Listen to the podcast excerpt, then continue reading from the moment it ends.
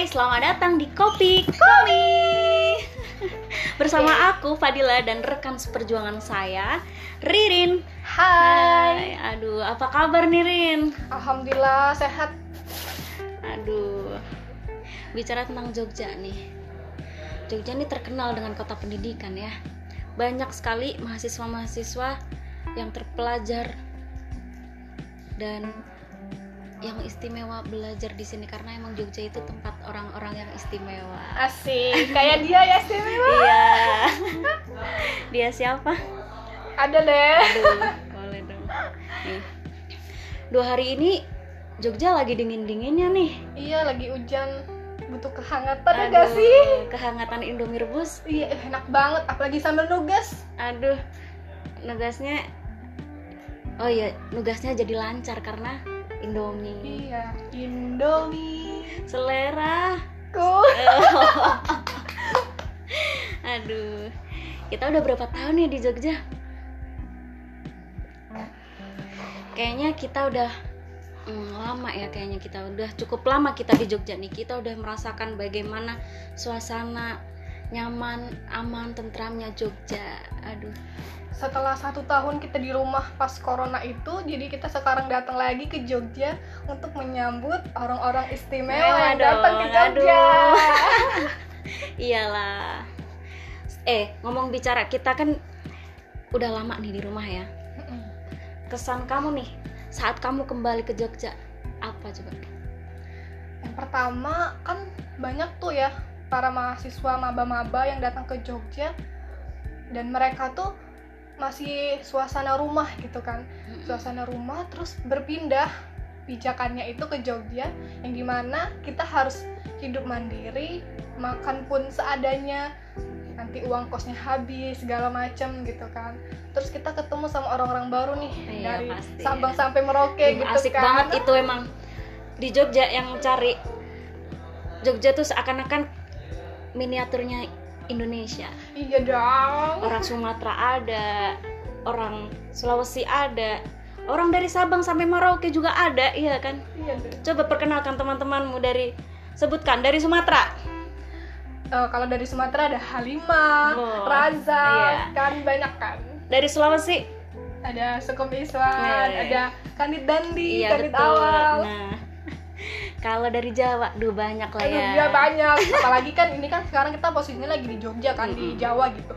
Pasti banyak lah dari teman-teman kita yang dari Jawa Timur, Jawa Mm-mm, Barat. gitu. bener banget kita jadi banyak tahu tentang bahasa kita juga jadi tahu tentang banyaknya budaya keanekaragaman di Indonesia ya nggak sih Iya, bener Yes. banget. Itu bisa kita bisa belajar dengan wawasan yang seluas-luasnya ya nggak sih nah kita nih ternyata kita nih kuliah di kampus perjuangan ya nggak Iya, sih bener Ih, banget. asik banget kampus perjuangan ini seakan-akan hidup bersama Indonesia tumbuh Iya. bersama Indonesia aduh iya nggak Iya dong, bener banget.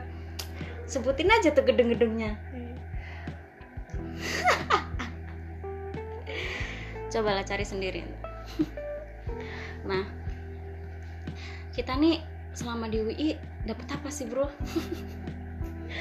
Ya tujuan kita datang ke Jogja itu kan pasti yang pertama buat belajar kan. iya bener selain banget buat belajar kita juga yang pastinya nongki nongki lah walaupun Mm-mm. nongki nongkinya nggak kayak sultan sultan banget yang Mm. penting ngerasain seruputan kopi ih boleh dong ih asik banget bener banget selama aku di Jogja nih gue kalau nongkrong atau apa pun itu sama teman-teman gue nggak hanya cuma nongkrong yang buang-buang duit doang jadi kayak yang kita ini nongkrongnya dapatlah apa yang kita apa ya apa yang kita butuhin nih contoh maaf ya kayak ilmu itu kita dapat gitu lah iya nggak sih iya dong kita emang mantap apalagi di Jogja itu kan banyak banget wisatanya Ih, ya asik banget itu. Emang sih maaf banget nih kalau kita jelasin kenapa kita bisa mau kuliah di Jogja. Ya salah satunya karena ada itu. iya karena adanya wisata itu Iya. Ibaratnya kita belajar dan bermain. iya apalagi kan sekarang kita posisinya kan deket sama Merapi gitu kan Iya, ya jadi banget. lebih kayak salah ke Merapi pemandangannya pagi-pagi itu Iya. keren banget tau Merapinya kalau ke kampus di lantai dua lihat jendela tuh kalau cerah is view-nya merapi asik banget deh pokoknya nggak nyesel deh kuliah di UII Iya, yuk buruan yuk datang ke UI. Oh. Apa mbak? Aku cinta. UII Ada dong UII bro Deh. nih kalau bicara tentang UI UI ini emang tempat yang bener-bener menyediakan wadah ya untuk kita untuk tumbuh untuk berkembang untuk meningkatkan kualitas diri kita ya nggak sih? Iya banget. bahkan kita nih tidak hanya belajar di kampus pun tidak hanya belajar gitu. Kita bisa mendapatkan apa pun yang kita kita mau ya nggak sih? Contoh nih. Bicara-bicara nih ya. Karir ini ikut apa sih? Maksudnya kayak apa bahasa umumnya nih organisasi atau apa pun itu ikut apa sih sehingga aku melihat karir ini arahnya nih kayak semakin hari semakin hari nih tingkat kualitas dirinya tuh semakin tinggi ya nggak Aduh, kalau itu agak berat ya saya. Soalnya kan saya cuma menjalani dan orang yang Iya. melihat saya.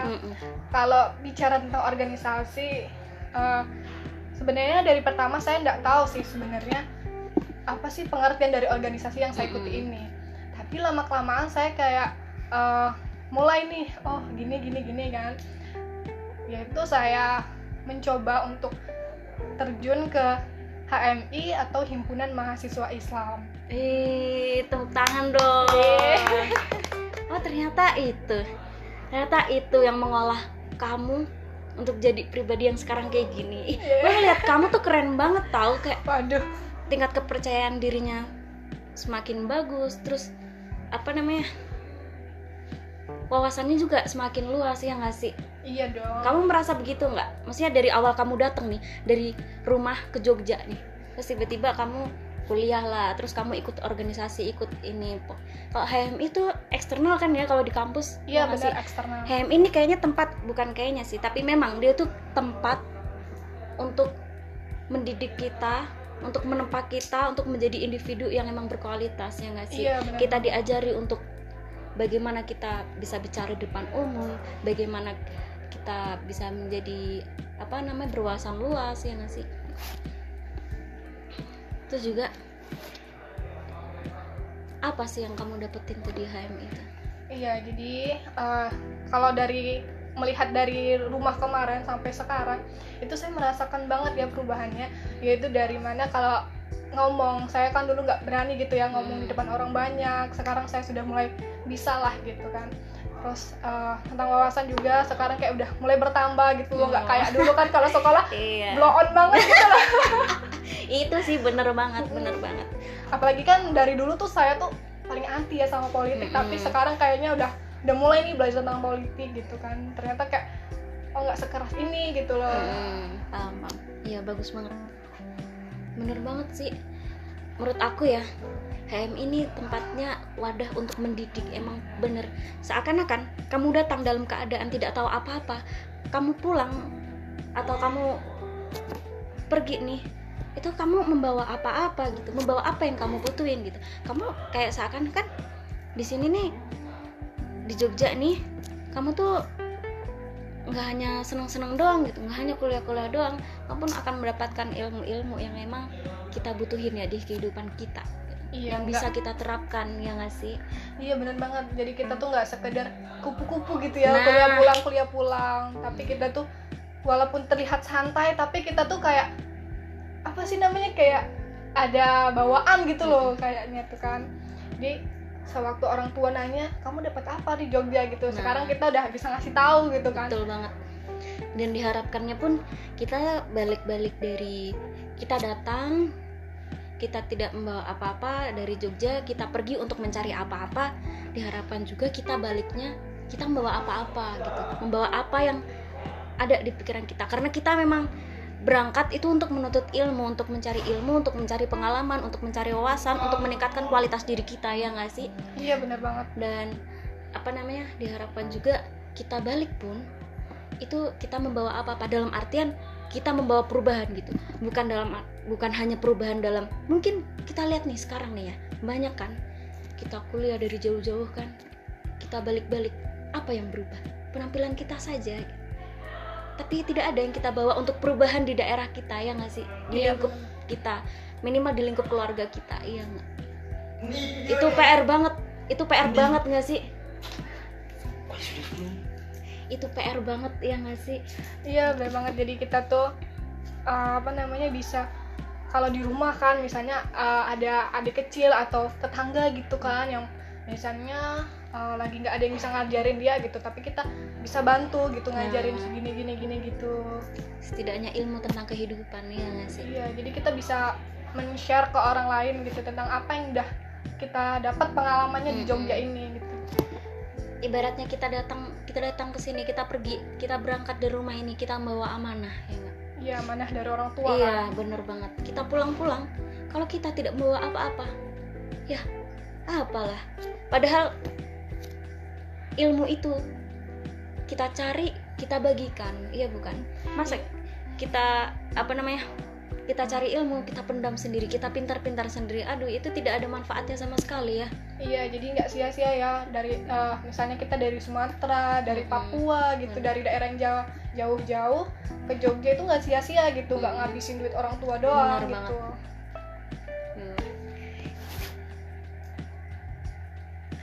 Kalau aku lihat di HM ini apa namanya rasa kekeluargaannya tuh sangat tinggi iya nggak Iya bener banget, apalagi kan di HM ini kita tuh nggak melihat gitu angkatan berapa, Nah. umurnya berapa, dari banget. mana saja gitu kan. baru jadi satu kita jadi lebih mudah untuk mendapatkan ilmu dari yang ini kita bisa mendapatkan ilmu dari yang ini. Ibaratnya kita bisa mendapatkan ilmu dari yang kakak tingkat kita kita juga bisa mendapatkan ilmu dari adik di bawah tingkat kita ya nggak sih? Iya, jadi eh, komi ini sebagai rumah kita, jadi nah. anggap aja kayak kakak kita sendiri, teman kita Benar. sendiri, adik kita sendiri gitu. bahkan kita mau menanyakan apa pun yang mungkin kalau mak jujur ya.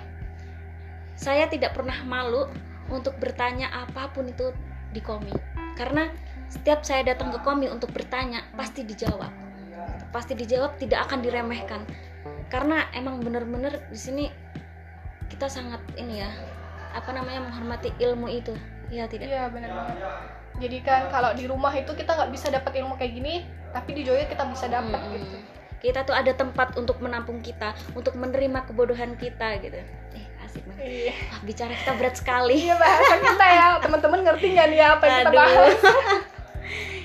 kita ngerti nggak apa yang kita bahas? Ngerti dong. Ngerti dong. Duh nggak kerasa nih udah panjang sekali kita membahas suatu hal yang emang penting dan sangat menarik ya. Nah, mungkin untuk podcast kali ini cukup ya sampai di sini dan aku merasa beruntung banget nih bisa bincang-bincang akrab bersama dengan kawan seperjuangan saya Ririn Iya. aduh. Padahal masih banget nih yang pengen kita bicarain, Ah, ah. yang pengen kita share ke teman-teman kan. Tapi ntar ya, tunggulah podcast selanjutnya. Podcast selanjutnya pasti akan lebih berbobot, lebih menyenangkan dan lebih Seru dong Nah. pastinya. iya. Oke. Dan selamat bertemu lagi di podcast selanjutnya. Yakusa. Yakin usaha sampai. Bye. Bye-bye. Thank you.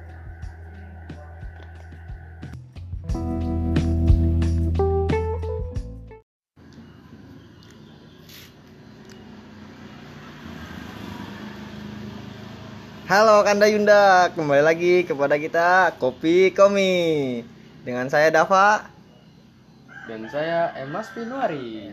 Ya, bisa disebut Hasbi Ya, mungkin aku pertanya pertama nih nanya dulu nih Gimana kabar Kanda Hasbi?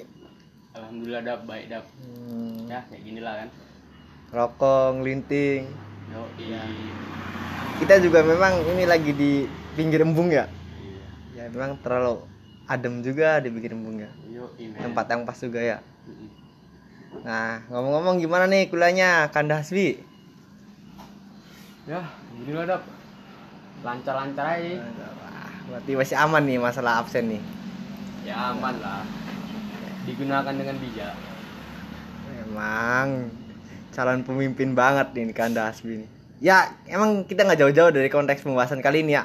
Yaitu yang ada dalam kita kepemimpinan muslim.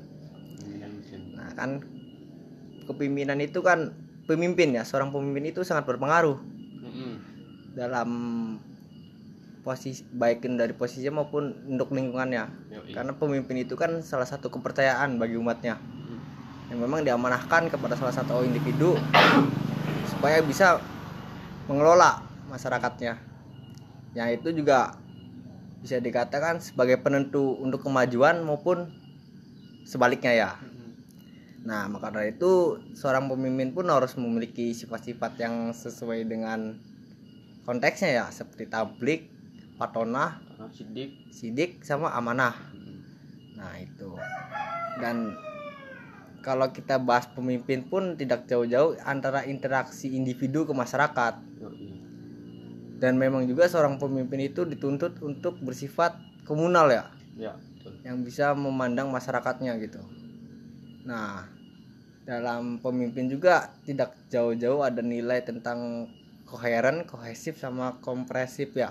Yaitu yoi. tadi berhubungan melekat dan juga bisa dipahami secara luas gitu kan. Nah menurut Kanda Asbi sendiri gimana nih tentang kepimpinan nih atau mungkin berangkat dari cerita-cerita bacaannya buka Kanda Asbi nih. Aduh. Loh, kita ini kan berbicara kepemimpinan ya? Iya.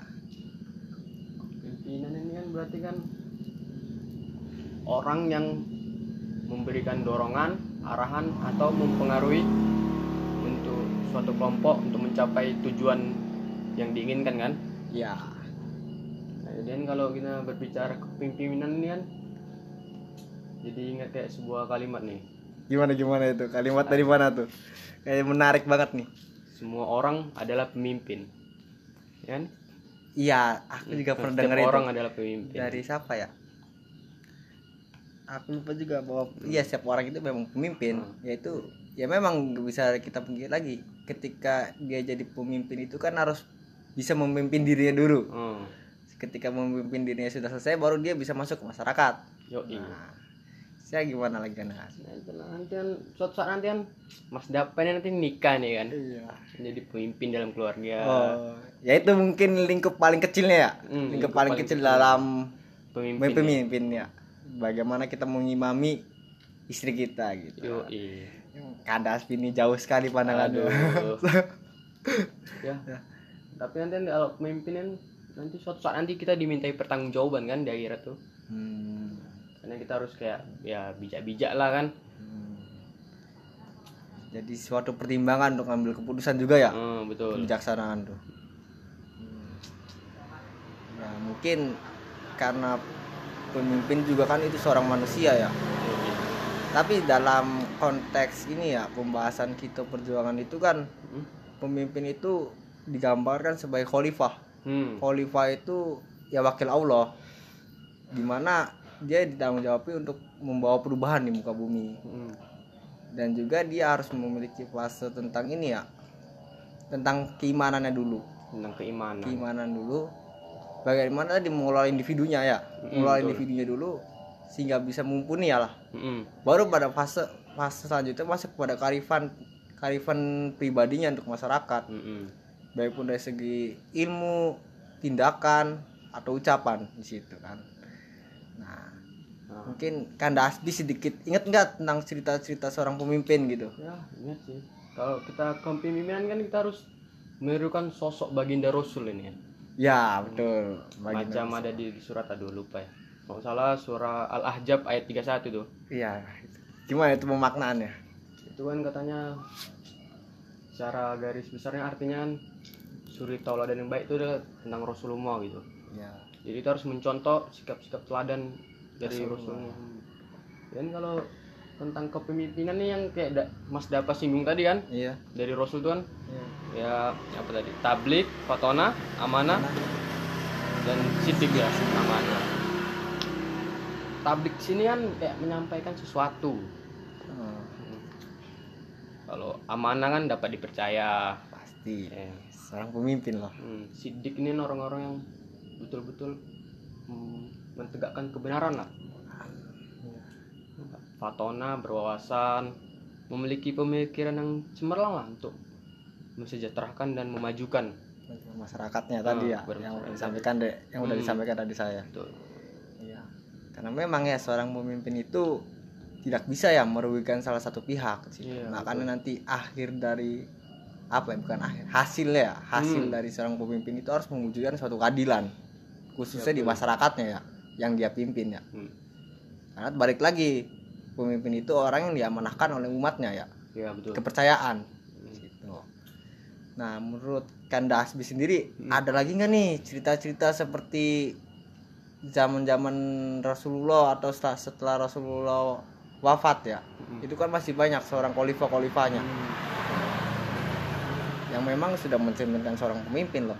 Aku ingat tuh kayak tentang cerita tentang Abu Bakar tuh ya. Abu Bakar gimana? Abu Bakar kan ini ya sebagai wakil Rasulullah Mm-mm. ketika mendiang Nabi Muhammad SAW itu meninggal langsung digantikan ya Ya betul. Abu Bakar. Nah, itu gimana mungkin? Abu Bakar ini orangnya kayak mana ya? Dia bersahaja itu. Gimana gimana? Dia semangat dalam berdakwah di jalan Allah dan Rasulnya. Pas dia menjadi khalifah pun, dia kayak nitipkan pesan gitu ke anak-anaknya. Nanti suatu saat misalnya dia meninggal nanti, kembalikan barang-barangnya ke Baitul Mal. Jubah yang dipakai dia pun Iya. berikan lagi ke Umar. Kan, aduh, sosok yang begitu bagus sekali kan? Dia lebih mementingkan umatnya Hmm. jadi ya. Dia lebih pada mementingkan umatnya daripada dirinya sendiri gitu. Iya betul. Apalagi dia pas masih jadi pemimpin pun dia masih saja berdagang ke pasar. Hmm. Bisa dikatakan sering berinteraksi juga. Iya sering bertaksi. Begitupun juga dengan Umar yang terkenal dengan ketegasannya, beraninya kan. Iya, Umar. Itu selanjut setelah Abu Bakar. Hmm. Katanya Abu Bakar meninggal, Meninggal. digantikan oleh Umar. Oleh Umar. Lalu selanjutnya kan si Usman nih. Usman yang begitu bijak. Wah, bijak, dermawan kan. Punya kalau nggak salah dia punya gelar tuh Junur Ain yang Junur Ain. cahaya kan. Nur Cahaya. Dia dermawan kali itu sampai menginfakkan harta-hartanya untuk rakyat kan. Ya, pasti. Hmm. Itu berarti pada fase Khalifah Rasidin ya? Iya. Yang empat empat khalifah itu ya. Yang memiliki karakter berbeda-beda. Hmm. Baik dari Abu Bakar, Umar bin Khattab, Atau Usman sampai ke Ali. sampai ke Ali. Ali. Nah, Ali ini pun nggak jauh beda sih dengan. Khalifah yang sebelumnya itu. Hmm. Yang di mana kan mereka kayak ya, melanjutkan kebijakan-kebijakan yang sebelumnya dalam memimpin kan. Hmm.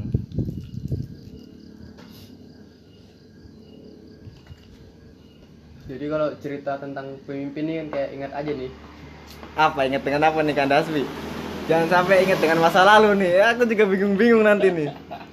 Ya cerita tentang ah, mungkin kita bawa aja ke dalam anime ini ya. Oh iya, ya mungkin ya sesuai dengan zaman sekarang ya. Kadang-kadang remaja itu masih tidak jauh-jauh dengan anime ya. Iya. Ya, ya pada umumnya anime itu bisa dikatakan hanya sekedar kartun ya. Mm-mm. Cuma kita telusuri lebih dalam lagi ternyata ada nilai-nilai tersendiri. Ada nilai-nilai gitu. tersendiri dalam itu. Kayak seperti Contohnya apa? Kandasbi animenya. kayak Naruto nih kan Iya. Ih, Naruto itu lagi booming-boomingnya pas pada masanya ya. pada masanya. Itu gimana Kandasbi? Menurut pandangan Kandasbi nih Naruto nih. Ya, Memang dari itu nemenin kita sejak kecil ya Naruto ya kalau nggak salah ya. Sejak kecil kan Nah, ya kayak mana dulu dikucilkan tapi tetap berjuang gitu dia hmm. tetap memberikan apa yang dibutuhkan oleh kawan-kawannya dia melindungi kelompok negaranya terus sampai dia dicintai oleh rekan-rekannya sebuah negaranya kan karena dia udah berjuang berkorban gitu Hmm. sama juga kayak tentang Luffy nih yang berjuang untuk menjadikan raja bajak laut ya Luffy nih Iya. One Piece kan Oh. Ya tergantung pada kita ya kita mau jadi pemimpin yang seperti apa yang mau skala besar atau yang skala kecil nih tapi yang dampaknya membawa perubahan yang begitu signifikan lah gitu ya Iya. Hmm. Iya sih ya, dua anime yang tidak berbeda jauh ya Mm-mm. nilainya ya. Tentang salah satu tokoh utamanya ya. Iya. Memang beranjak dari hal yang susah dulu dia berjuang mati-matian untuk menjadi seorang pemimpin ya. Heeh.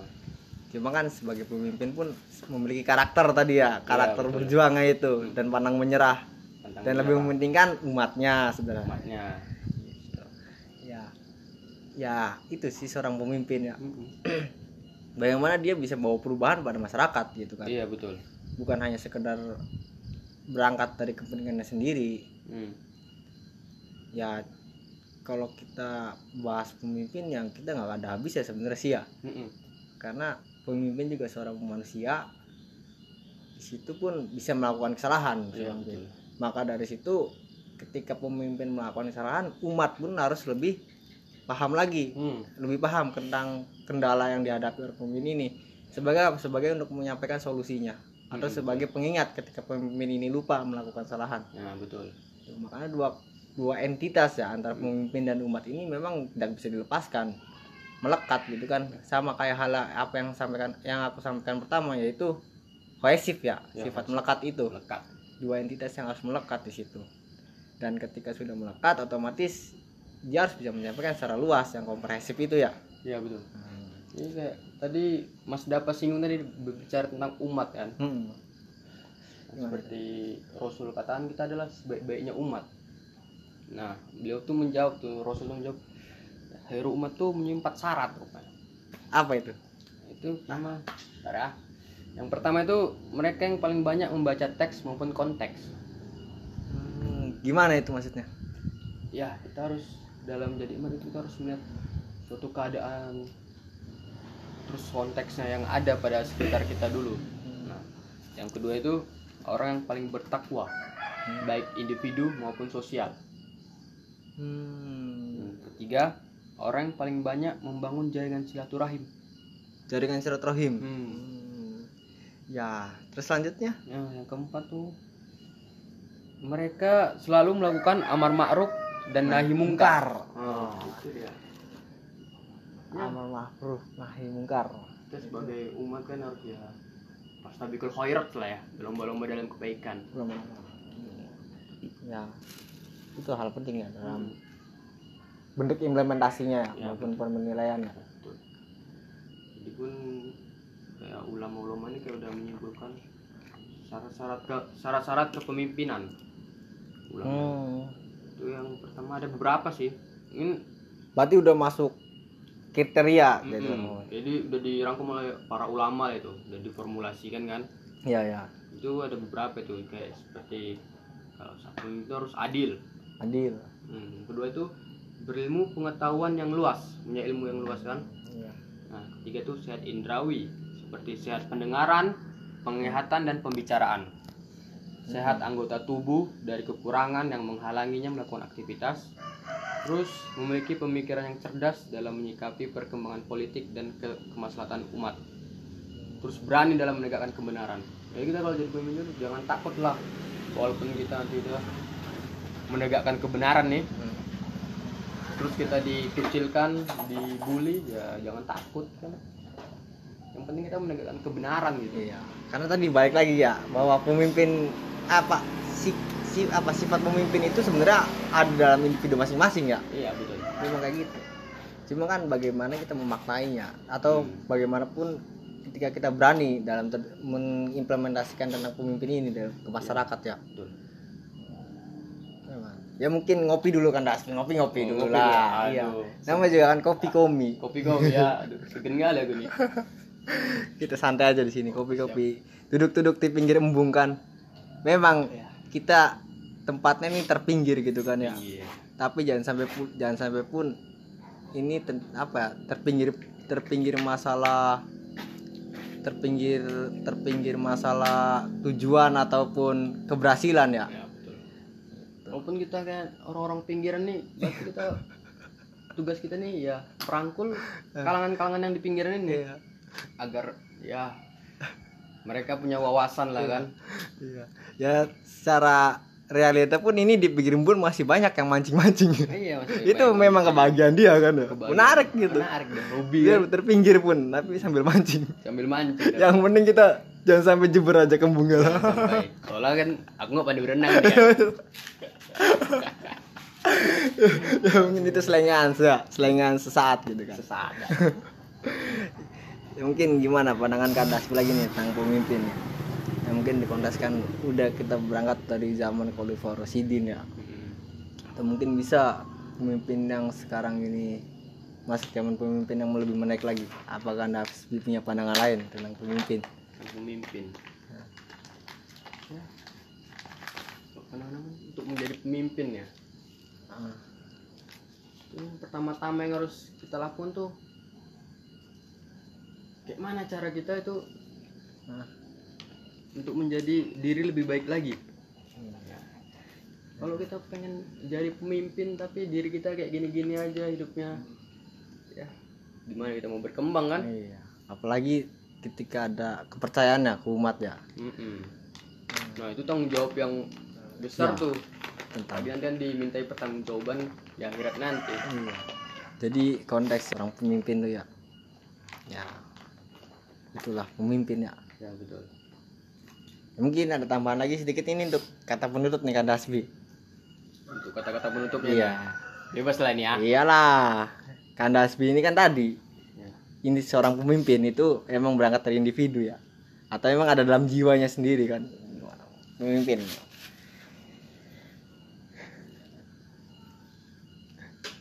Hmm, mungkin ada berapa ya? Gimana gimana? aku paling kata-kata penutup ini cuman satu lah ya. Ya.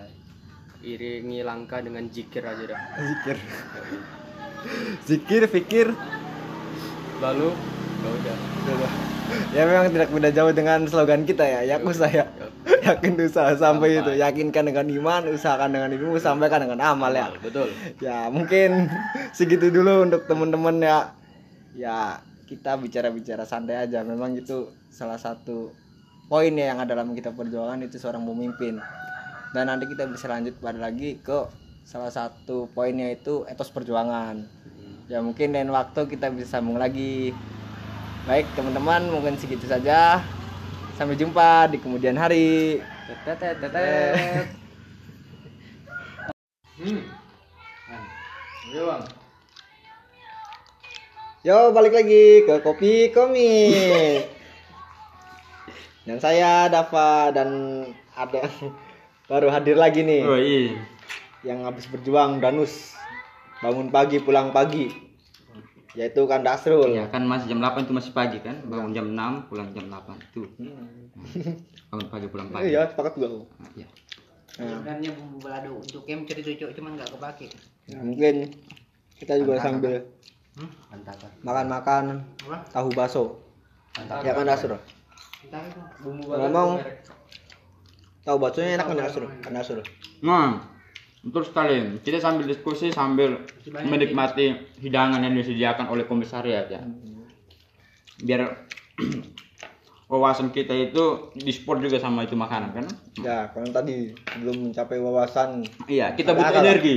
itu memenuhi kebutuhan perut dulu. Iya, kita butuh energi untuk mencapai salah satu pengetahuan itu. hmm.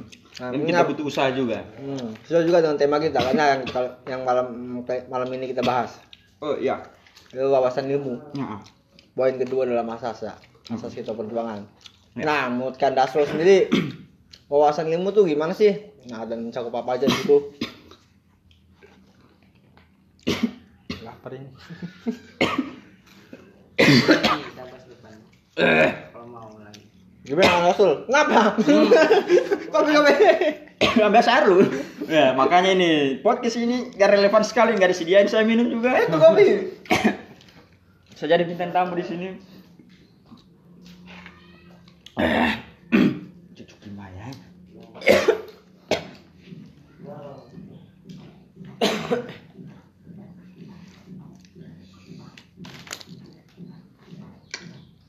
Ayo, jalan terus itu. Eh, wawasannya. Kalau kita memahami itu wawasan itu kan berarti eh pengetahuan kita. Sumber wawasan itu kan sumber pengetahuan kita. Eh, Eh, wawasan. wawasan itu, apa? kan pemahaman kita. Iya. Pemahaman kita tentang ilmu. Mohon maaf ya. Sebenarnya wawasan ilmu itu pemahaman kita terhadap ilmu yang diajarkan di hidup perjuangan. Nah, wawasan ilmu ini mencangkup ada beberapa kriteria. Yang pertama itu sumber pengetahuan, kawan-kawan. Jadi sumber pengetahuan ini dia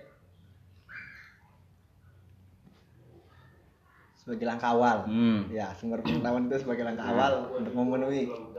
hmm. sumber pengetahuan ini sebagai langkah awal untuk mencapai sesuatu atau mencapai sesuatu kebenaran lah. Ya, seperti itu Kanda Dava.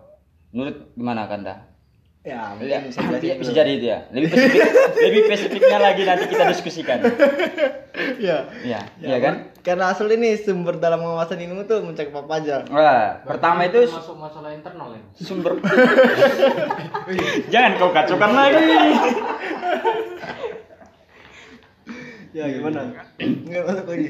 Ya mungkin ruangan sebelah kita lagi ngebahas hal paling penting lagi ya. Ya. Dan memang sekat dalaman ruangan ini sedikit sedikit tipis jadi suara yang dari ruangan sebelah itu masuk ke kita. Iya, jangan tidak usah didengar yang suara yang di belakang ruangan itu. Mungkin lanjut dulu sumber ilmu sumber, Nah, dari sumber pengetahuan. Nah, dari karena Asrul. nah gini, sumber, Sumber pengetahuan. pengetahuan. Apa, Apa yang- bedanya ilmu sama pengetahuan dulu nih? Nih, ilmu itu apa yang kita dapat, ya kan? Misalnya kayak saya kasih ini saya kasih analoginya saja. Ya. Ya. Saya ini kan botol sama airnya. Botolnya ini ibaratnya itu pengetahuan. Bagaimana caranya untuk kita memahami ilmu itu kita harus mengkaji botolnya itu apa saja di dalamnya. Nah, yang di dalamnya itu sebagai apa kanda? Air lah. Eh, itu. Makanya minum dulu biar tahu. Ilmu. Aduh. Ya, kebetulan juga kita habis makan tahu bulat. Oh iya, tahu bulatnya itu. Nah, tahu bulatnya itu kan sebagai pengetahuan. Ca- caranya itu membuat tahu bulatnya itu ilmu. Oh. Bahan-bahannya itu. Nah, seperti itu analoginya. Jadi disederhanakan pengetahuan itu apa? Nah, dan disederhanakan pengetahuannya itu mem eh memahami ya, memahami sesuatu. Berarti jenjangnya itu pengetahuan dulu atau ilmu dulu nih? Pengetahuan dulu. Ya. Pengetahuan dulu. Nah, bagaimana untuk kita bagaimana caranya untuk kita eh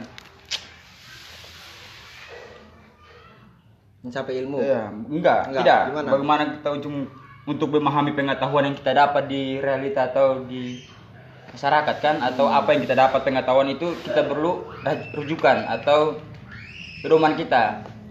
ya, nah pedoman kita itu Al-Qur'an dan hadis. Hmm. Nah, nah gitu dah. hadis dan Al-Quran Hah?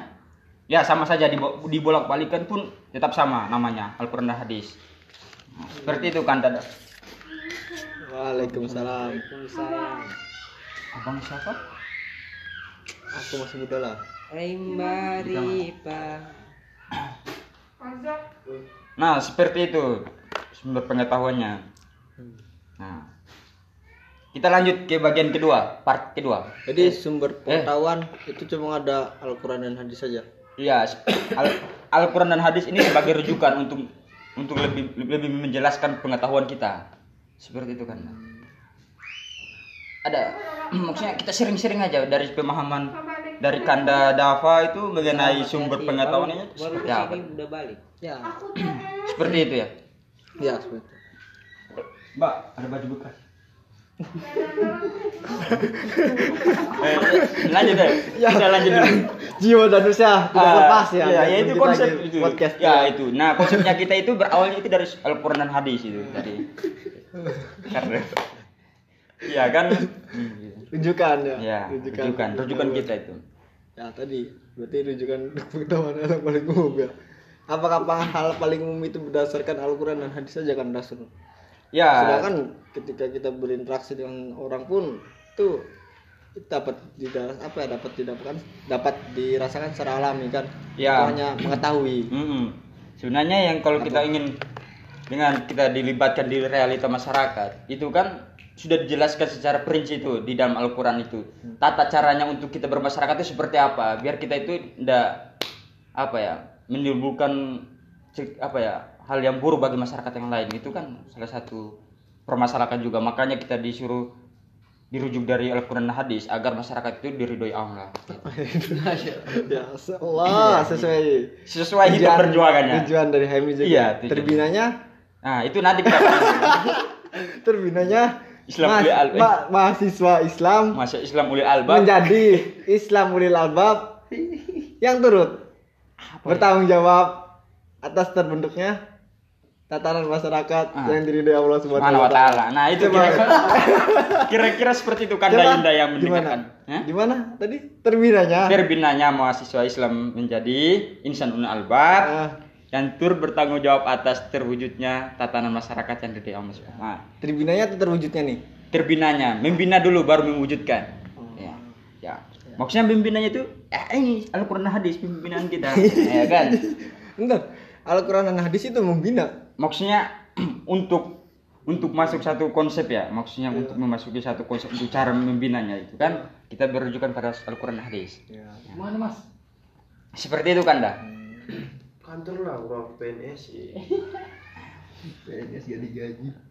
Nah, terus lanjutlah kita masuk di alat instrumen atau belum memahami ini ter- terkait dengan sumber pengetahuan. Belum, belum, belum. Oh, belum. Berarti kita kan kaji dulu ya. Ya. Ya.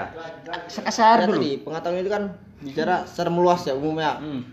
Nah, kalau kita bicara tekstual ya ada Al-Quran dan hadis gitu. Ya.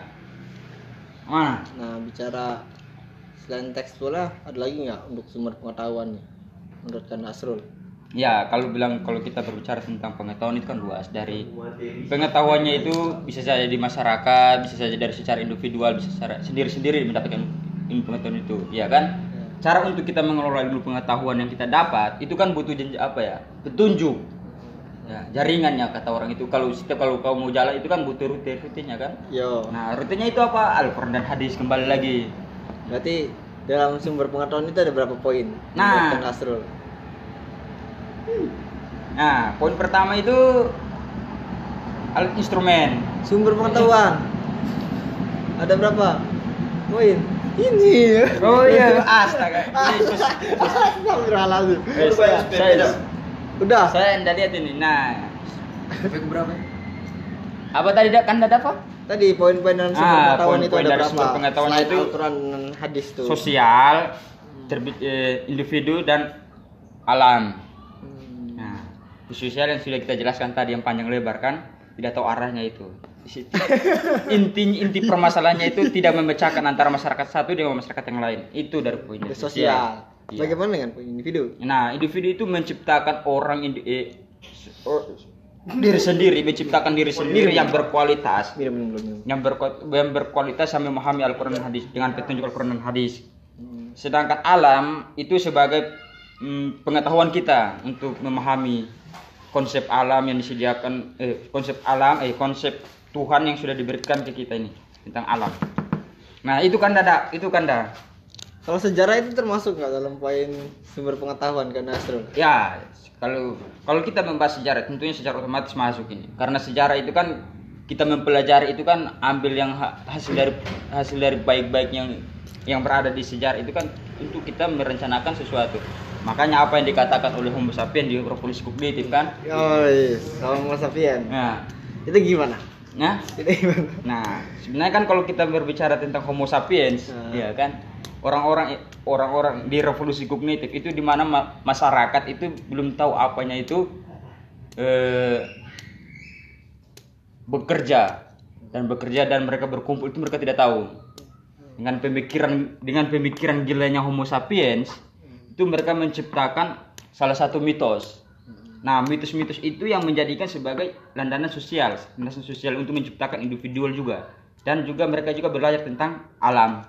Yang di- disampaikan di Yuval Noah Harari, salah satu tokoh itu sih. Ya, sumber ya, Ya, sumber, sumber pengetahuan. pengetahuan. Yang yang apa dikan, disampaikan kan Nasrul juga memahami Ya. bahwa sumber itu kan sebagai rujukan. Mm-mm. Dengan pengetahuan itu bagaimana kita mencari suatu kebenaran. Iya, benar sekali. Maka dari itu untuk mencari suatu kebenaran kita juga harus tahu Hmm. rujukan itu dari mana saja. Beberapa poin yang sudah disampaikan ke Nasrul seperti Al-Quran dan hadis, sosial, individu, alam, nah, Al-Quran itu memang sumber kita untuk mencari tahu. Mm. Tapi itu hanya sebatas mengetahui, Mm. karena itu bersifat umum ya. Mm. Nah, ketika sama saja ketika kita implementasikan pada kegiatan kita ya, Mm-mm. ya bagaimana kita belajar itu berdasarkan pengalaman biasanya. Untuk mencari tahu. Ya, ketika pengalaman itu sudah dapat, kita bisa mengetahui apakah itu relevan kita lakuin untuk ke depannya. Dan itu nanti masuk pada poin kedua dari wawasan ilmu yaitu alat dan instrumen Iya. verifikasi Iya, memverifikasi kebenaran suatu dari- kebenaran. ya, atas sumber pengetahuan itu. Nah, menurut Nasrul eh, alat instrumen itu apa ada berapa poin tuh? ya, sampaikan. ini kan akal dan hati alat instrumen itu akal dan hati itu dah dan ini panca indera ya kan alat instrumen Hmm. nah kalau kita ingin mencapaikan suatu eh, kalau kita ingin membuktikan kebenaran itu kan kita harus mem- membutuhkan pengolahan ya kan kita butuh algoritma kan Apa itu algoritma? penyampaian informasi itu kan kita olah di, di otak kita Otak atau akal? akal kita akal Hmm, akal Ya. ya kan Hmm.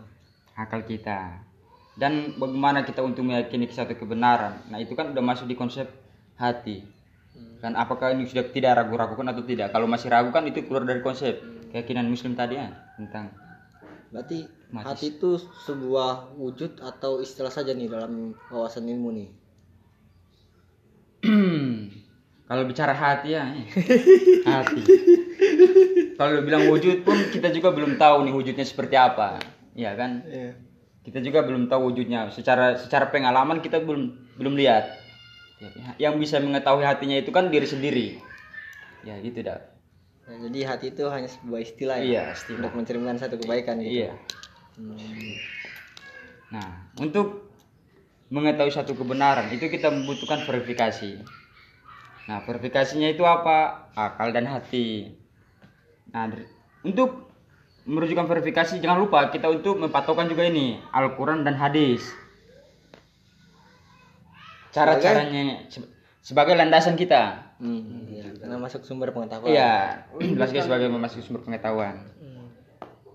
Nah, itu sebenarnya itu. Kalau kita memahami salah satu konsep atau permasalahan, nah itu kita jangan langsung ambil secara mentah-mentah. Maksudnya kita jangan terlalu langsung percaya. Tapi kita lihat dulu permasalahannya apa, kita kaji dulu permasalahannya, terus kita simpulkan di apa yang kita di, yang dimaksud dengan akal dan hati ini. dan terus Indah mendengarkan iya tadi masukkan mendengar dan melihat juga.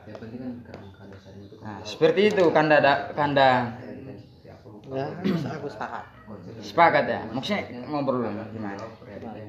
Sudah kan? Sudah. Oh, ya sudah. Ya, mungkin itu dari saya mat, pemat, eh, mungkin mungkin itu dari saya yang saya ingin saya sampaikan kepada Kanda Yunda yang punya memiliki potensi untuk belajar, ya kembangkan lagi potensinya, kembang, minatkan lagi untuk bacanya, pahami dulu, memahami dulu hidup perjuangan yang disediakan oleh komisariat, bertanya-tanyalah tentang hidup perjuangan.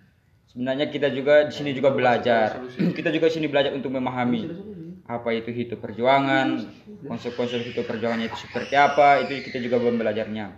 Untuk bagaimana caranya kita meng- mengaktualkan atau mengimplementasikan ke masyarakat. Mungkin itu kan Dava. Saya kembalikan ke Baik, Anda terima kasih Kanda Asum atas waktunya ya. Ya. Memberikan wawasan ilmu. Biarpun Kanda Asum terlihat sibuk banget nih. Eh, tidak. Yang tadi saya sampaikan pagi pulang pagi, Hmm. bagaikan lagu Armada ya. Hmm. Ya, tapi hero perjuangan Ah, Kanda iya. Asul dalam HM ini tidak diragukan lagi. Tidak. Bahkan di di sela-sela waktu sibuknya Kanda Asul masih menyempatkan diri untuk menyampaikan nilai dalam wawasan ilmu yang ada juga dalam asas ya Oh, asas iya. kita perjuangan ya itu poin kedua ya mungkin untuk teman-teman bisa mendengarkan secara seksama dan juga memang bisa juga membaca secara langsung dalam bukunya. Iya. karena penafsiran atas kita perjuangan itu memang secara luas ya. Ya mungkin itu saja yang bisa saya sampaikan. Untuk selanjutnya mungkin bisa ditunggu lagi. Ya. Sampai jumpa di kopi komi. Oke. Assalamualaikum warahmatullahi wabarakatuh.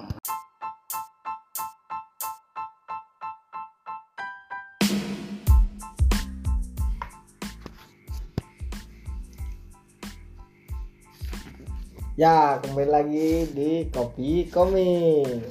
Ya, baik teman-teman. Kita pengen bincang-bincang sedikit tentang siapa Asrul? Yoval. Yoval. Oh iya, Punya perkenalan. Yoval. Ya, perkenalan dulu kita suruh. Ya, dengan saya sendiri yang tidak asing Dava dan di depan saya ada Kanda Asrul. Kanda Asrul. Ya, Gimana Kanda? Dava? ya kita bicara-bicara santai sambil ngopi nggak sih? Oh iya, siap. Rokok aman, Srul? Aman aman aman. aman. Oke. Gimana kabar Dava? Alhamdulillah Sehat. masih bisa makan, Alhamdulillah. masih bisa ngerokok juga. Nah, Ya, kalau Kanda Asrul sendiri gimana nih gulanya nih yang setelah uas ini? Ya, alhamdulillah setelah UAS ini gitulah bucin-bucin sedikit. Ih, gayamu nak. Memang Bucin-bucin sedikit tapi nggak ada manfaat. memang Kanda ini ya. Ya, tidak salah juga lah. ya, itu kan sebagai Memenuhi biologis, Iya. kebahagiaan biologis. lumayan. Ya, gimana Asrul? Kita hmm, akan ngebahas ini ya. Hmm, bincang-bincang tentang buku Yoval, Ya, Yoval Noah Harari. Yoval Noah Harari ya, tentang Homo Deus Hmm, yang bicara tentang hmm, manusia ya, Masa depan umat manusia. masa depan umat manusia. Itu gimana Kanda Asrul? Menurut kan pandangan Kanda Asrul? Karena dalam buku Yoval ini menurutku bicara masa depan ya, Ya, bukan hanya masa depan sih. Dia berangkat dari masa lampau, masa sekarang, dan ke depannya. ya, betul sekali Kanda Dava. Karena manusia ini ya, dia membayangkan tidak hanya mencoba menjadi peniru manusia, tapi juga mencoba menjadi manusia. Gitu. Dan mungkin bisa lebih dari kemampuan manusia tersebut. Ya, mungkin kita bahasnya ini kan Homo Deus itu kan ada tiga, tiga versi. Yang pertama itu Homo sapiens, yang kedua itu Homo Deus, dan ketiga itu 21 Listen. Apa itu? 21 Listen. 20 21 Listen. Oh, ya. 21 Listen. It, Nah, it, kan ini kan Homo Deus itu kan kita berbicara tentang masa depan umat manusia. Kalau dari Hom- Homo sapiens itu berbicara tentang sejarah umat manusia, sejarah singkat umat manusia. oh, Jadi sekarang ini kita bahas tentang masa depan umat manusia. Sebenarnya di buku Homo Deus ini ada tiga permasalahan yang paling penting di- yang paling penting di- dibahas di Homo Deus. Nah, yang pertama itu kelaparan, objektivitas. Yang kedua itu wabah. Yang ketiga itu perang. Nah, itu tiga permasalahan atau ya tiga permasalahan yang dibahas ini di Homo, Homo sapiens. berarti Ada juga tiga agenda kema- agenda manusia untuk ke depannya. oh berarti tadi itu Homo sapien Enggak, sebelumnya di Homo ya hom- di Homo Deus itu kan berbicara tentang masa depan. ya Tapi ada tiga permasalahan yang dibahas di Homo Deus. Yang Hmm. tadi apa? Kelaparan, objektivitas dan wabah dan perang. Berarti tiga permasalahan itu berangkat dari keadaan yang memang Iya. manusia sedang mendesak lagi terpuruk ya. Nah, kan itu kan dia berbicara dari di mana manusia dulunya itu apa mereka itu berburu, mencari makan, Hmm, berperang itu kan berbicaranya itu kan di bukunya satu yang edisi yang pertama itu Homo sapiens. Homo sapiens. Nah ini kan kelanjutan dari Homo, Homo, Homo sapiens. sapiens. Jadi Homo Deus. Jadi kita kan berbicara tentang Homo Deus. Nah, ya. Itu gimana tentang Nah. Jadi eh, kata Yoval ada tiga permasalahan, tiga masalah. Itu yang pertama itu kelaparan. Nah dulu, ya kan kita kan berbicara tentang sejarah kan. Masa lampau. masa lampau. Nah, dulu manusia itu mereka itu banyak sekali yang mati karena kekelap eh mati karena kelaparan, kekurangan gizi, apalagi di India pada tahun sembilan- 1979. Iya. Itu kan masa kekeringannya itu kan sangat besar ya atau sangat mematikan sehingga banyak orang itu kekurangan gizi. Ya, berarti hmm, penyebab permasalahan itu karena keadaan alamnya ya. Iya kan karena keadaan alam. Karena keadaan alam yang tidak mendukung manusia untuk memenuhi kebutuhan hidupnya ya. Iya, secara historisnya kan gitu. Ya. Nah, tapi di Yoval katakan itu di abad 21 Hmm. itu manusia itu bukan lagi bukan lagi bukan lagi mati karena kelaparan, tapi mati karena kekenyangan. Hmm, berarti ini udah masuk bicara masa depan. Iya, masa depan. depan. Iya, Karena masa tadi depan. kan Hmm, permasalahan kelaparan Nah. atau kekeringan itu kan bicara masa lampau yang disebutkan oleh eh, alam itu sendiri ya. Nah, sedangkan ketika masuk abad abad 21 itu bicara bagaimana manusia itu bisa mati karena kekenyangan. iya Itu gimana? Iya. Kanda? tidak etis namanya kalau kita tidak bahas di bukunya yang satu homo homo, di- homo sapiens karena homo di homo sapiens itu kan dia berbicara tentang sejarah bagaimana manusia itu mencari makan terus mereka membuat, membuat perdesaan ya kan itu kan diterangkan di homo Homo sapiens. homo sapiens Ya Karena- mungkin Kanda Asrul bisa spill sedikit lah Iya. tentang Homo sapiens itu apa.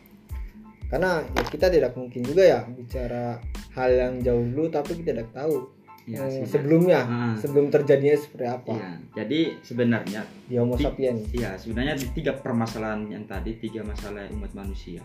Itu kan sudah dikaji di Homo sapiens.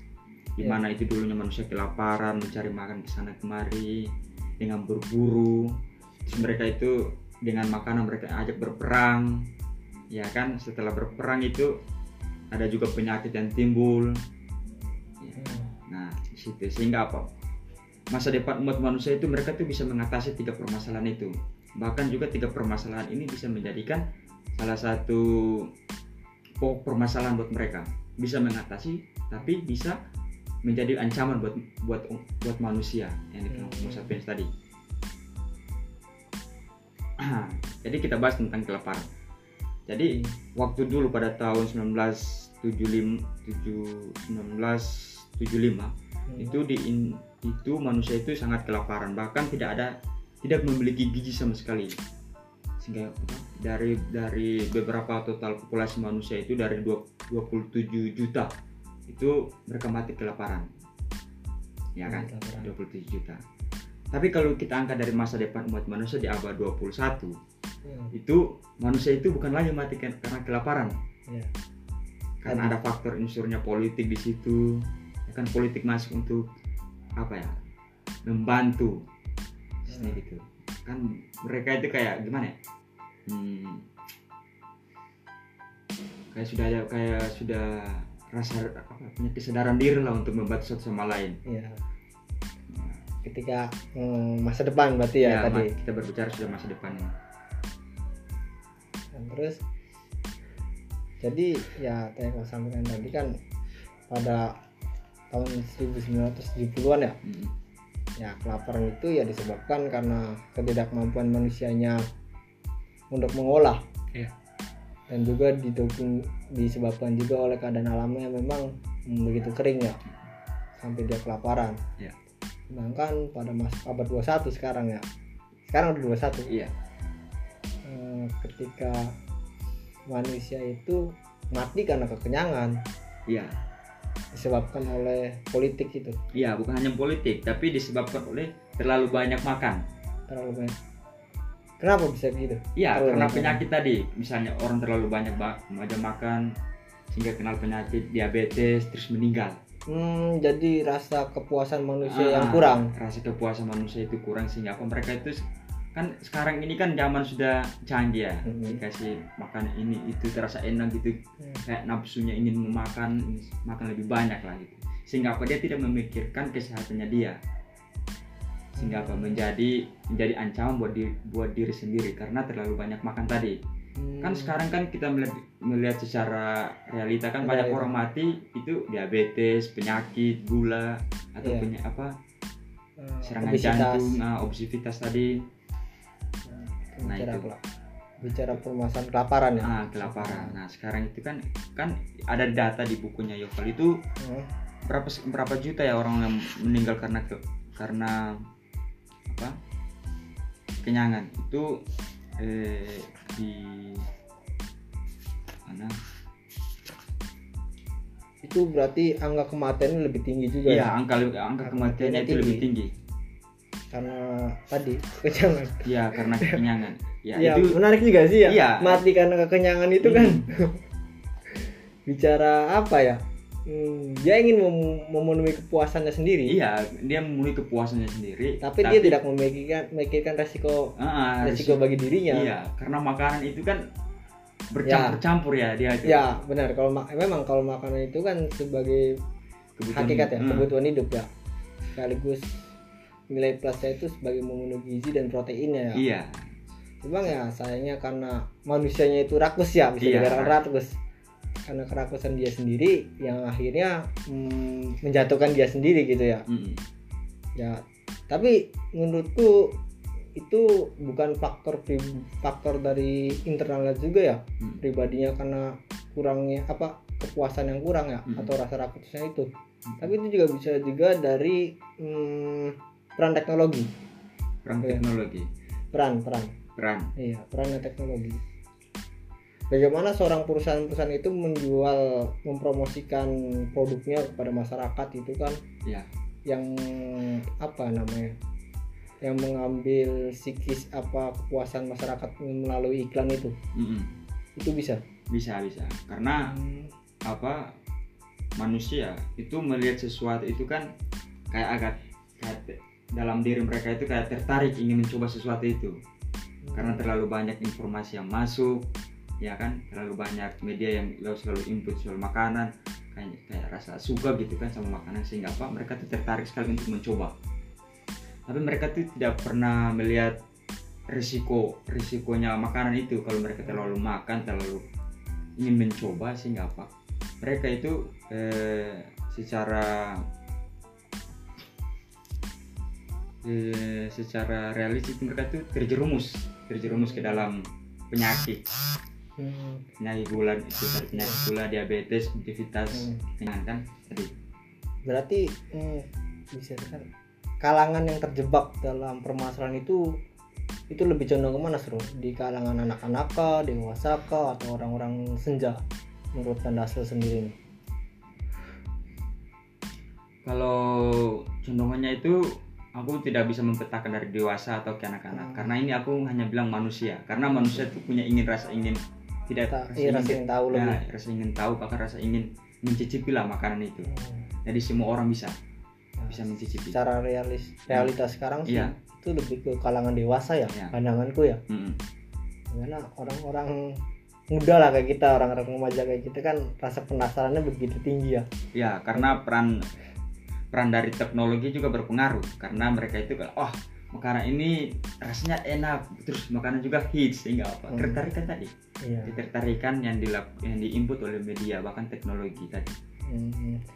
Berarti kalau kelaparan untuk ke depan masa depan itu bukan hanya sekedar berasa apa ya sekedar eh, manusia mengelola makanannya atau enggak penyebab alamnya itu sendiri ya? Ah, tapi ada peran teknologi gitu iya. ya? Tapi dari sejarah itu manusia sudah meng- bisa mengatasi kelaparan itu.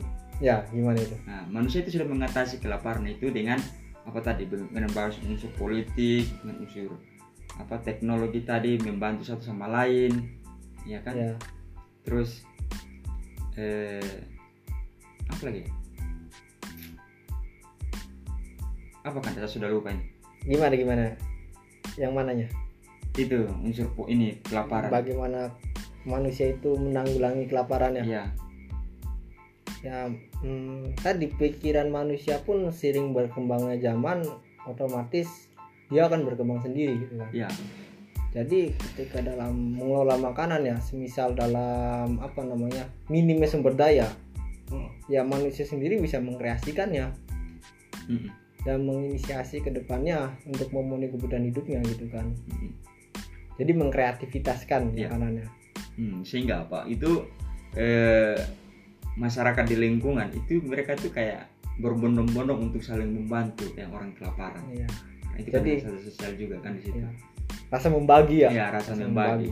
Jadi, itu bisa mengatasi karena ber- karena di tengah karena di apa ya? diberitahui atau di apa sama negara lah negara bisa mengatasi itu karena dengan perkembangan sekarang kan ekonomi sudah maju Iya. Nah sehingga masyarakat itu yang kelaparan itu mereka tuh bisa mengatasi. Dan saling membantu tadi dengan memberikan donasi itu itulah. Iya. Nah. untuk sosial ya? nah untuk sosial. Nah itu tapi mereka lupa. Lupa gimana? Mereka sudah mengatasi kelaparan tapi mereka tidak bisa mem- membatasi Kepua- iya kepuasan. iya ke- kepuasan oh, kepuasan manusia atau konsumsi dari manusia sendiri. Mereka tidak lu- mereka lupa bahwa kebanyakan makan itu bisa membawa, membawa dampak yang besar bagi diri sendiri. Ya tadi itu penyakit. Nah itu.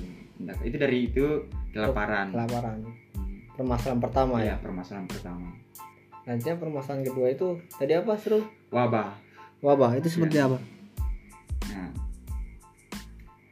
dulu itu kalau kita berbicara ikan Yoval itu kan berbicara tentang sejarah terus setelah sejarah dia berbicara tentang masa depan umat manusia. Nah, di sejarahnya itu secara historis itu man, eh, apa wabah itu mereka itu sangat kayak gimana? ya, Hmm, membiarkanlah wabah itu karena mereka tidak tahu apa penyakitnya ya apa apa baga- bagaimana caranya untuk kita menyelesaikan permasalahan ini. Hmm. Mereka hanya mengandalkan eh, agama. Setiap kalau ada penyakit mereka selalu ke eh, selalu ke apa ke kuil-kuil atau ke musola atau gimana untuk berdoa agar penyakit ini bisa dihilangkan. Karena mengandalkan itu mengandalkan doa. Berarti rana-rana dogmatis ya? Iya dogmatis. Ya aku juga masuk sih kepada hmm, salah satu pemikiran siapa ya aku lupa. Dia berbicara religius pasif pasif pasitifme hmm. ya tentang kemiskinan sebenarnya. Iya. Bahwa kemiskinan itu harus diselesaikan oleh Tuhan. Nah, maka dari itu ya maka ya orang-orang yang miskin itu sudah pasrah ya. memasrahkan dirinya kepada Tuhan. Hmm. ya secara realita ya bagaimana ya? Bagaimana dia memenuhi kehidupannya dengan datang sendiri gitu? Iya. Di sisi lain kan kita harus mengusahakan sesuatu itu. Hmm. Ya masuk juga sih ya iya pasif ya jadi Iya. seorang orang pasif Iya ya orang pasif. Makanya kan di di bukunya bukunya yang satunya itu di Homo Deus itu kan manusia itu kan sudah memberikan akal dan pikiran yang Hmm. tadi revolusi kognitif. Revo- revolusi kognitif Iya. Pola pikir, perubahan pola pikir. Nah, di situ kan manusia bagaimana caranya untuk menyelesaikan satu permasalahan. Nah, mereka apa itu? Akal mereka untuk memakai. Makanya itu di Homo Deus itu para penelitian itu mengkaji. Mengkaji bagaimana penyakit ini bagaimana caranya untuk bisa mengatasi permasalahan ini. Ya kan? Penyakit yang tidak terlihat dengan kasat mata. Hmm. nah dan dulu itu kan mereka hanya mengandalkan bahwa eh, agama itu bisa mempengaruh bisa mengatasi wabah. Ya berangkat tadi tadi dogmatis ya. dogmatis. Ya. Agama itu bisa mengatasi wabah. wabah. Padahal kalau kita melihat secara langsung kan bukan hanya bukan bukan hanya untuk kita berdoa berdoa saja untuk bisa menyelesaikan, tapi kita harus mencari tahu dulu, cari tahu. Mencari tahu permasalahannya seperti apa dan kita menyikapinya itu seperti apa. Itu bicara tentang eh, wabah. wabah. Yang berangkat dari apa? Revolusi kognitif tadi ya Nah, iya. cara berpikir. Hmm, Ya sehingga itu, ya itu pun dituangkan Mm-mm. dalam kita perjuangan dalam masa satu yang Iya. keyakinan muslim keyakinan muslim. fase-fase dogmatis doktrin dan literatur itu Mm-mm. Makanya perkembangan perkembangan sudah maju, zaman sudah mulai dengan penuh dengan teknologi sehingga apa orang-orang itu menciptakan bioteknologi apa kayak menciptakan eh, apa namanya teknologi yang modern ya lab- eh, laboratorium.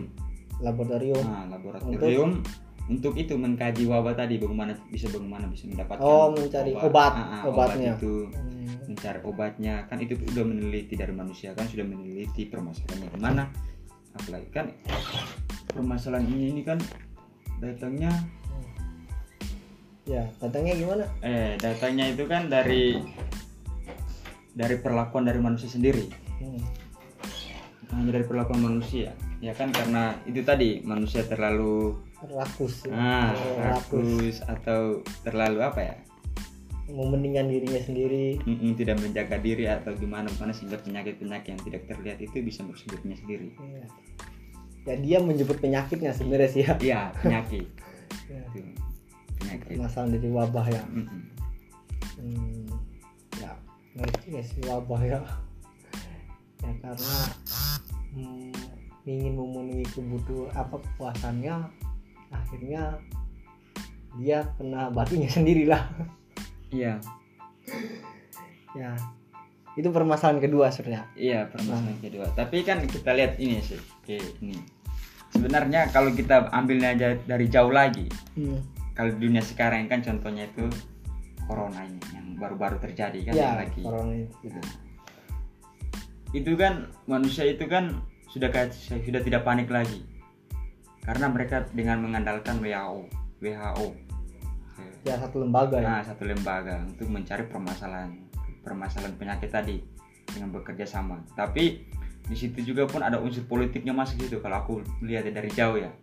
Mhm. itu gimana? Nah, Urusan politiknya?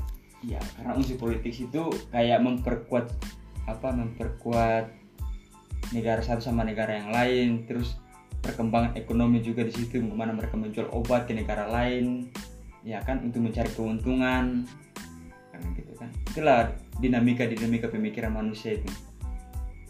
ya masuk juga sih ya termasuk Iya. asumsi ya Iya, asumsi, ya. asumsi saya ke saya asumsi saya yang Masuk. apa yang pikir dari Yovel tadi, Ya. tadi kan. cuma biasanya ya kalau bicara penyakitnya ya covid ini Mm-mm. Itu mah hanya sekedar bagaimana kita menjaga kebersihan. Iya. sederhananya. Mm-mm. karena mungkin kalau dari orang-orang dulu ya Mm-mm. orang-orang dulu kan menanamkan pada anak-anaknya itu sebelum masuk ke rumah harus cuci tangan. Ya kalau kita teliti ya dengan cara revolusi kognitif tadi ya. Ya tadi ketika kita keluar itu bakteri pada nempel dalam tubuh kita.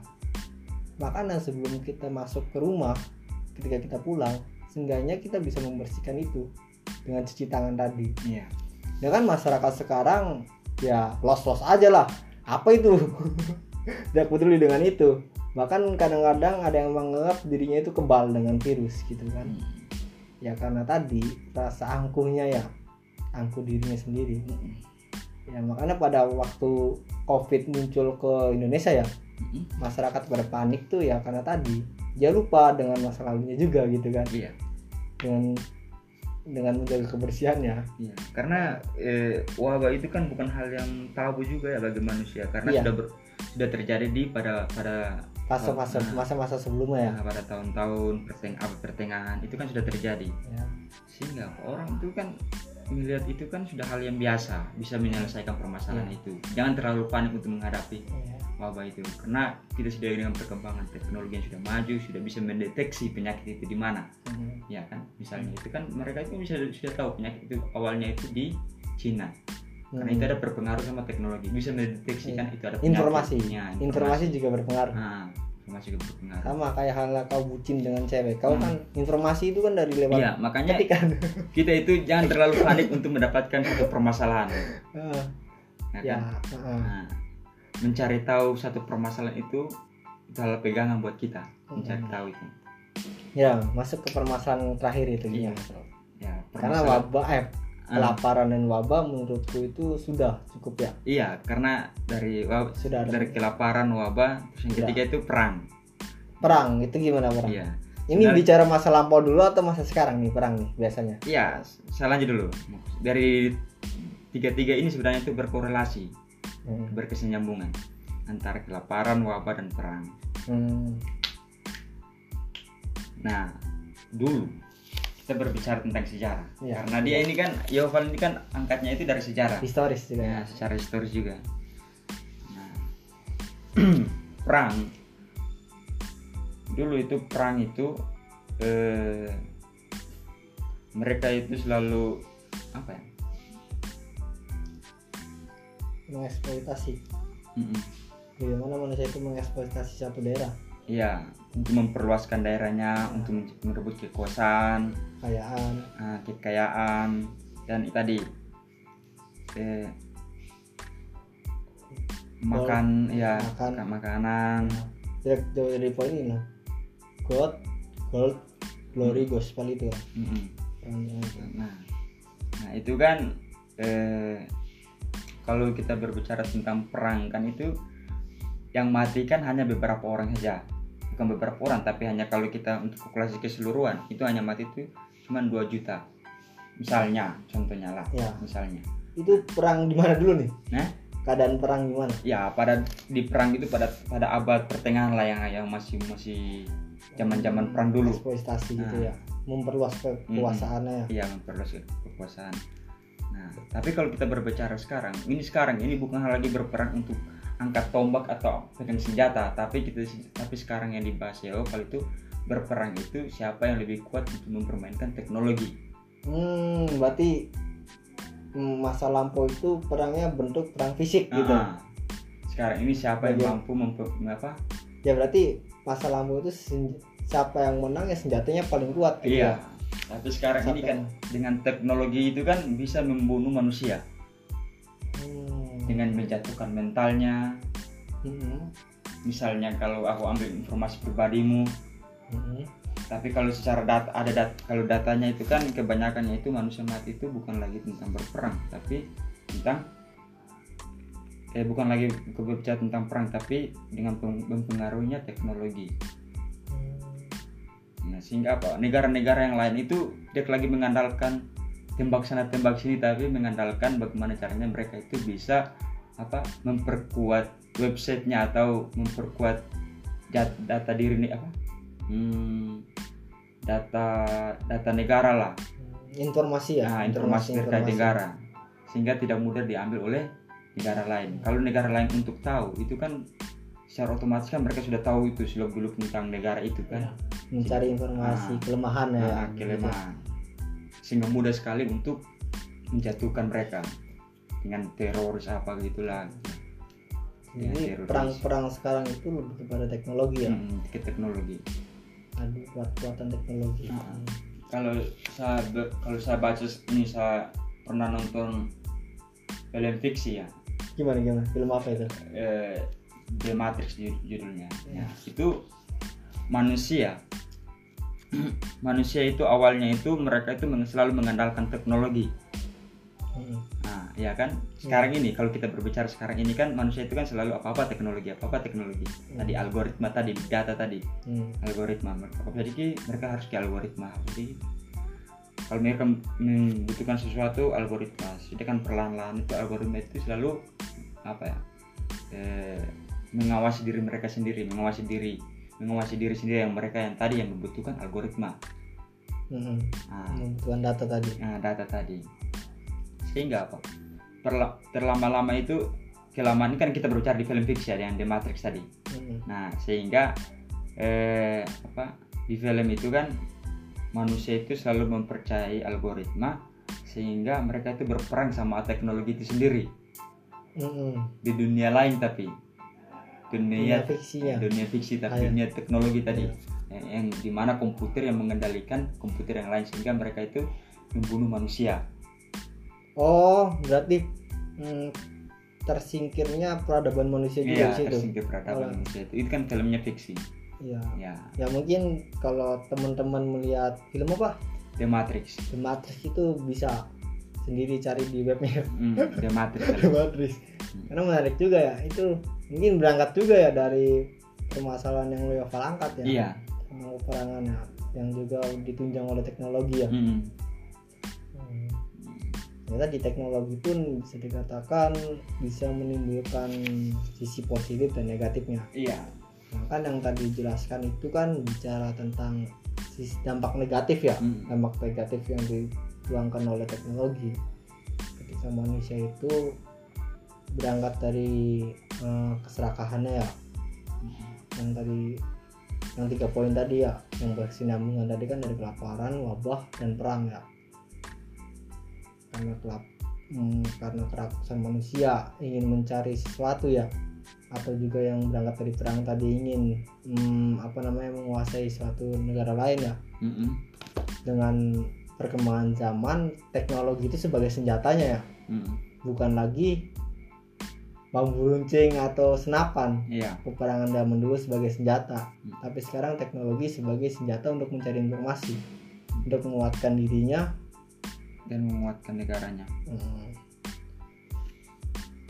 ya mungkin Ya mungkin itu aja dulu kita bahas tentang tiga ya, permasalahan. permasalahan dari Iya, Homo Deus ya Iya umat Deus. Deus. Sebenarnya ada juga tiga agenda umat manusia ke depan Hmm, berarti kita masih bicara tentang permasalahannya. permasalahannya Ah. yang mencari tahu hal paling mendasar Iya, mendasarnya dulu. yang dianggap dari buku Homo Deus Iya. ya. Kan ini kan kita berbicara tentang masa depan umat manusia. Tadi kan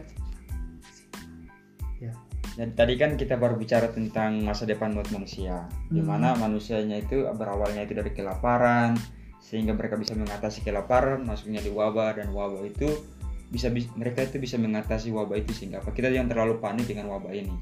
Bahkan teknologi kita itu jangan terlalu memper- jangan terlalu eh, mengandalkan teknologi. Sehingga apa? Lama kelamaan itu kita itu diawasi oleh teknologi. Sehingga apa apa tuh kita selalu diberikan oleh teknologi. Jadi misalnya kalau teknologi ini sudah hilang misalnya kan itu kita terus ke mana? Karena kita sudah memperbiasakan tadi. Nah mungkin itu dah Ya, menarik juga yang kan Daslo sampaikan ini tentang Yova eh dari bukunya Yoval ya, Hmm. Homo Deus ya. Ya, mungkin dari teman-teman hmm, ini saja ya yang bisa kita sampaikan pada hmm, podcast kali ini. Misal ada yang ingin diskusikan lebih lanjut, bisalah kita main-main ke komisariat FIAI. ya kami tunggu kedatangan Kami teman-teman tunggu kedatangan teman-teman dengan sudut pandang yang lebih megah lagi gitu kan karena tadi ini bicara hal masa depan ya masa depan juga kita pun mm, perlu konstruksi yang menguatkan lagi ya untuk menyelesaikan masalah ini kan ya dari Homo Deus ini. Mungkin sekian saja dari kami berdua. Assalamualaikum warahmatullahi wabarakatuh